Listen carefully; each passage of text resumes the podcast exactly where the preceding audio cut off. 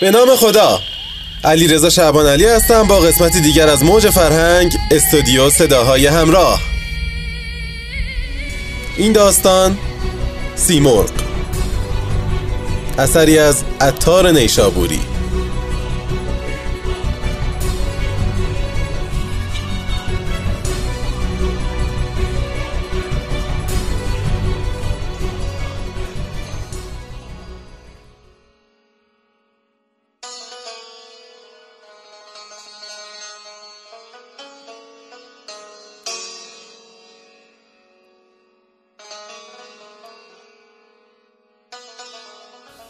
یکی بود، یکی نبود.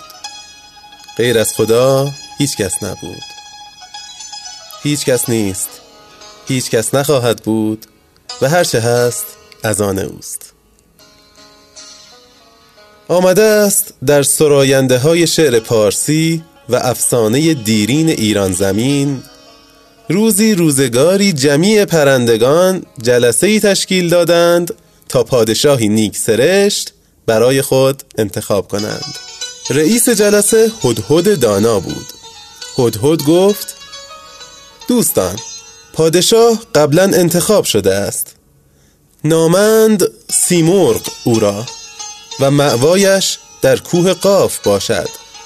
باید برای ملاقات ایشان از هفت وادی گذر کرد و برشمرد آنها را یک به یک. چون شنیدند مقصود آن شد و تصمیم بر آن قصد کردند و داستان سفر ایشان این چنین آغاز شد. ابتدا وارد دره تحقیق شدند. ضمن اینکه داوطلب هدف مورد بحث بودند، سعی کردند راه صحیح را پیدا کنند تا با استقامت راه را ادامه دهند.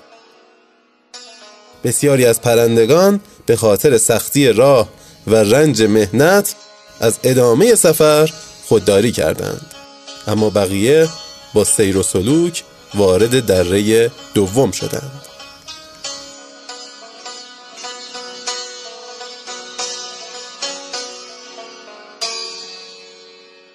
آن وادی، وادی عشق نام داشت و چون مجبور بودند که برای خود و معشوق متحمل مصیبت جفا و فداکاری شوند و چون در این راه عشق از عقل پیروی نمی کند، عده دیگری نیز از گروه خارج شدند. ولی عاشقان حقیقت به مرحله سوم، یعنی کسب دانش، وارد شدند و از موهبت الهی و الهام مستفیض شدند.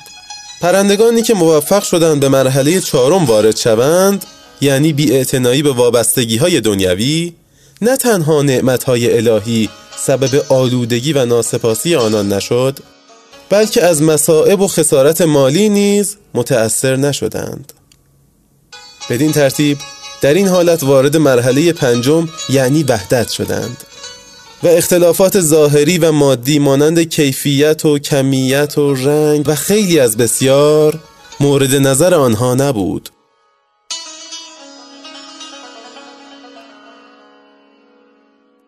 سپس بعضی از پرندگان که هنوز سیراب نشده بودند، با سعی و تلاش به مرحله ششم رسیدند، یعنی وادی حیرت. حیران ماندند. در آنجا بحثی راجع به من و تو نبود، ما بود و ما و تنها تو بودی و تو، به طوری که حتی فراموش کردند که چه کسی هستند و عاشق چه می باشند. حتی دین و مسلک خود را هم فراموش نمودند. فقط به معشوق خود دلبستگی داشتند. درباره مسائلی که در رسیدن به محبوب تأثیر نداشت، کور و کر و لال شدند و از لحاظ معنوی مجذوب معشوق و همه یک واحد شدند. بنابراین از میان صدها و صدها و صدها هزار مرغ، فقط سی تای آنها موفق شدند که از خود فانی و پیوستن به محبوب باقی و به زندگی جاوید رسند.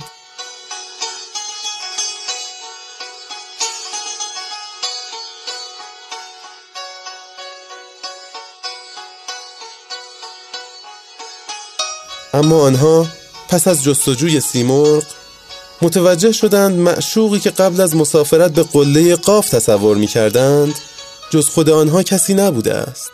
در حقیقت آن مرغان یکی شدند، سیمرغ.